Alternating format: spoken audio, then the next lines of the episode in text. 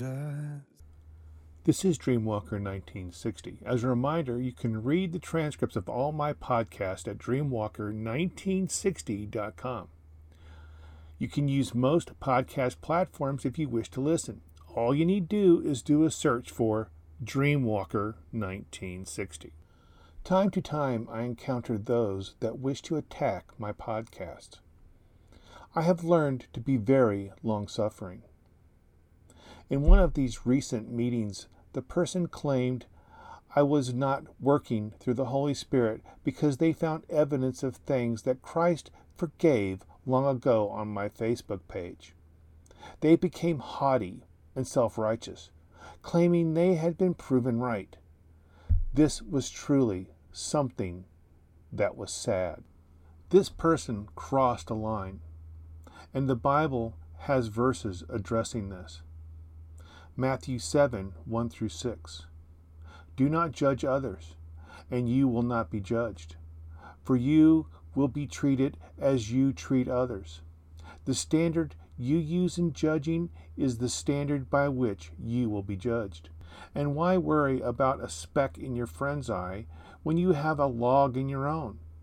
How can you think of saying to your friend, Let me help you get rid of the speck in your eye, when you can't get past the log in your own eye?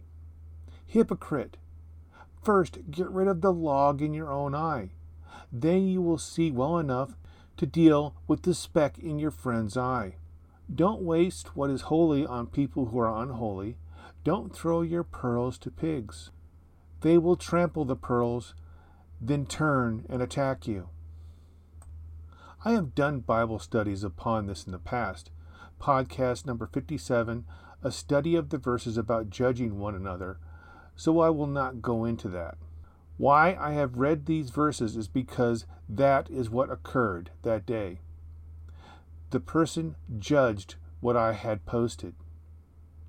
When it comes to these podcasts, I do my best to pray and allow the Holy Spirit to guide my hand especially in the case of the message this person decided to make their judgment about, which was podcast number 102, the seven letters of the book of Revelation for this moment in time.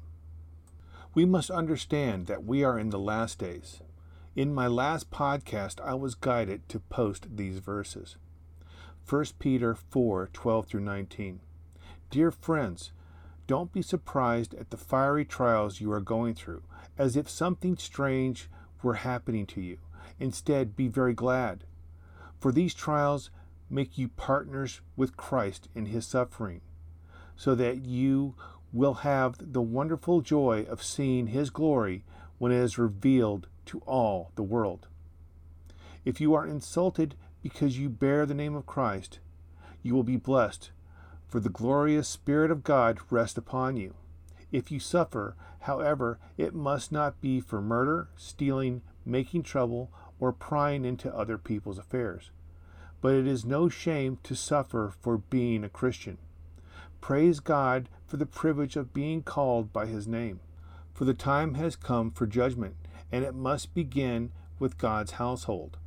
And if judgment begins with us, what terrible fate awaits those who have never obeyed God's good news? And also, if the righteous are barely saved, what will happen to godless sinners? So if you are suffering in a manner that pleases God, keep on doing what is right, and trust your lives to the God who created you, for he will never fail you. Those within the seven churches, as I was guided to explain, are not all of the body of Christ. They may have been, but they are no longer. It is this factor that caused this person to become so zealous. Let me now restate that part of the podcast which made this person enter into sin and cause for themselves a greater burden upon their soul. In the fifth letter to the churches, Revelation 3 1 through 6. And to the angel of the church in Sardis write, These things say he who had the seven spirits of God and the seven stars. I know your works, that you have a name that you are alive, but you are dead. Be watchful and strengthen the things which remain. They are ready to die, for I have not found your works perfect before God. Remember, therefore, how you have received and heard, hold fast and repent. Therefore, if you will not watch, I will come upon you as a thief, and you will not know what hour I will come upon you. You have a few names even in Sardis who have not defiled their garments, and they shall walk with me in white, for they are worthy. He who overcomes shall be clothed in white garments, and I will not blot out his name from the book of life, but I will confess his name before my Father and before his angels. He who has ears, let him hear what the Spirit says to the churches. What is important at this very moment? This is the message from the one who has the sevenfold Spirit of God and the seven stars. I know all the things you do, and that you have a reputation for being alive, but you are dead. Wake up, strengthen what little remains, for even what is left is almost dead. I find that your actions do not meet the requirements of my God. Go back to what you heard and believed at first. Hold to it firmly. Repent and turn to me again. If you don't wake up, I will come to you suddenly, as unexpected as a thief. Yet there are some in the church of Sardis who have not soiled their clothes with evil. They will walk with me in white, for they are worthy. All who are victorious will be clothed in white. I will never erase their names from the book of life, but I will announce them before my Father and his angels that they are mine. Anyone with an ear to hear must listen to the Spirit and understand what he is saying to the churches. This is addressed to those that have embraced the false teaching of once saved, always saved. The very first sentence says volumes. You have a reputation for being alive, but you are dead. A blanket statement that their names have been blotted out of the book of life. A power given to Christ Jesus and a power he does use. Many are those that embrace the light and with zealousness attack those that have shown patience and love in trying to help them awaken to the truth by showing them the truth, who is Jesus Christ our Savior. I have done past podcasts on this very letter. One of them is podcast number 75, Sardis. Within these studies, I established an important fact from the words of the glorified Jesus Christ. Revelation 3 5. He who overcomes shall be clothed in white garments, and I will not blot out his name from the book of life, but I will confess his name before my Father and before his angels. I will not blot out his name from the book of life. I have broken this verse down into the Greek and explained that this is one of the various verses within the Bible that makes it very clear that the teachings of once saved, always saved is false. However, I will restate the important word in this sentence blot out, to smear out, that is, obliterate, erase, wipe away. Christ Jesus was given the ability to not only add names to the book of life, but to remove them as well. This means that salvation can be lost. So you cannot always be saved. These are the words of the glorified Jesus Christ. To deny these words is to deny he who spoke them. Matthew 10:33 But whosoever denies me before men him I will also deny before my Father who is in heaven. To be denied to God means again you cannot continue in salvation. This is sad, but it is truth. Hebrews 4:12 For the word of God is living and powerful and sharper than any two-edged sword, piercing even to the division of soul and spirit, and joint and marrow, and is a discerner of the thoughts and intentions of the heart. If you do not feel pain, then you do not hear the true Word of God, but a false teaching. For a false teaching is people pleasing, as witnessed in Galatians 1. Galatians 1 6 through 10. I am shocked that you are turned away so soon from God, who called you to himself through the loving mercy of Christ. You are following a different way that pretends to be the good news, but it is not the good news at all. You are being fooled by those who deliberately twist the truth concerning Christ. Let God's curse fall on anyone, including us or even an angel from heaven, who preaches a different kind of good news than the one we preach to you. I say again what we have said before. If anyone preaches any other good news than the one you welcomed, let that person be cursed. Obviously, I'm not trying to win the approval of people, but of God. If people pleasing were my goal, I would not be Christ's servant. Those who seek to please people teach things like you cannot lose your salvation. Well, Christ himself said this John 15 1 through 6. I am the true vine, and my Father is the vine dresser. Each branch in me that does not bear fruit, he takes away and every branch that bears fruit he prunes, that it may bear more fruit. You are already clean because of the word which I have spoken to you. Abide in me, and I in you. As the branch cannot bear fruit of itself unless it abides in the vine, neither can you unless you abide in me.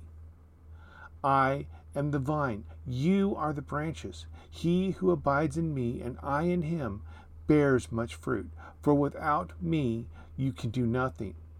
If anyone does not abide in me, he is cast out as a branch and is withered, and they gather them and throw them into the fire, and they are burned. Cannot be a part of the vine unless you are born again. Yet Christ makes it very clear that a branch upon the vine can be removed and cast into the fires of damnation. These are again the words of Christ.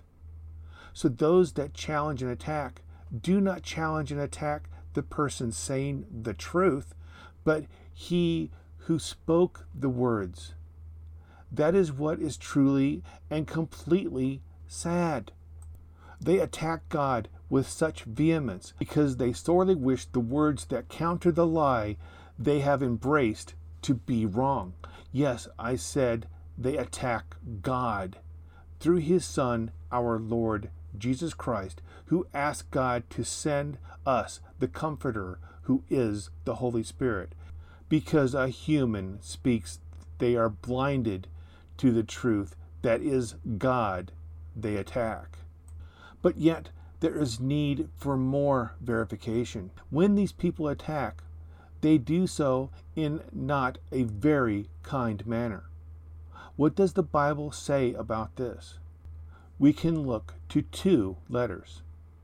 Galatians 5 19 through 21.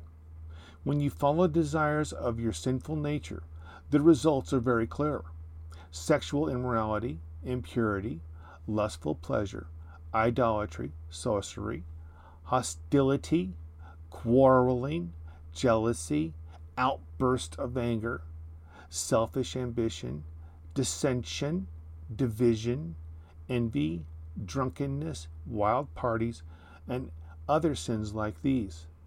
Let me tell you again, as I have before, that anyone living that sort of life will not inherit the kingdom of God. 1 Timothy chapter 6, 3 through 5. If anyone teaches otherwise and does not consent to the wholesome words, even the words of our Lord Jesus Christ, and to the doctrine which accords with godliness, he is proud, knowing nothing, but is obsessed with disputes and arguments over words, from which come envy, strife, reviling, evil suspicions, useless wrangling of men of corrupt minds and destitute of the truth, who suppose that godliness is a means of gain. From such withdraw yourself. When those that attack the Word of God because it does not fit into their area of comfort, they do so in hostility, and they resort to quarreling, displaying outbursts of anger, thus causing dissension and division. All of this is evidence of what? That they are following their sinful nature. Yet more evidence that salvation is dying within them. They are obsessed with disputes and arguments over words. Yet when they feel they are victorious in their attacks against God, they show pride. Do they not see that they are not right with God? No, they do not. Most refuse to give way to the truth. Here is part of that truth. Isaiah 66:24. And they shall go forth and look upon the corpses of the men who have transgressed against me. For their worm does not die, and their fire is not quenched. They shall be an abomination to all flesh. Anger rises up once again. Shouting is going on that I am saying they are destined for the lake of fire. Did I say that? Did I imply that? No, it, was their own guilty consciences. What else does the Bible say? Romans chapter 2, verses 1 through 11. You may think you can condemn such people, but you are just as bad, and you have no excuse. When you say they are wicked and should be punished, you are condemning yourselves, for you who judge others do these very same things. And we know that God, in His justice, will punish anyone who does such things. Since you judge others for doing these things, why do you think you can avoid God's judgment when you do the same thing? Don't you see how wonderfully kind, tolerant, and patient God is with you? Does this mean nothing to you? Can't you see that His kindness is intended to turn you from your sins? But because you are stubborn and refuse to turn from your sins, you are storing up terrible punishment for yourselves. For a day of anger is coming when God's righteous judgment will be revealed. He will judge everyone according to what they have done. He will give eternal life to those who keep on doing good, seeking after the glory and honor and immortality that God offers. But he will pour out his anger and wrath on those who live for themselves, who refuse to obey the truth and instead live lives of wickedness. There will be trouble and calamity for everyone who keeps on doing what is evil for the Jew first and also for the Gentile. But there will be glory and honor and peace from God for all who do good, for the Jew first and also for the Gentile. For God does not show favoritism. These words were written to those that professed to being quote unquote Christian. It is made clear that they too will face God's judgment if they continue to live in evil. Once again, backing up the words of Christ Himself. It is time to repent. It is time to live like true Christians. For Jesus Christ is soon to return. And if you wish to make that first rapture, you must make yourself truly His followers. God bless. Make it count, leave a mark, build a name for yourself. Dream your dreams, chase your heart above all else. Make a name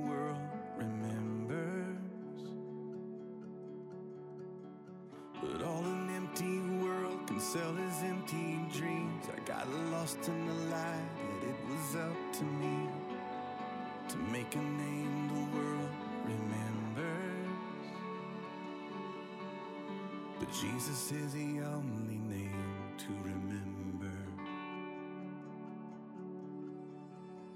And I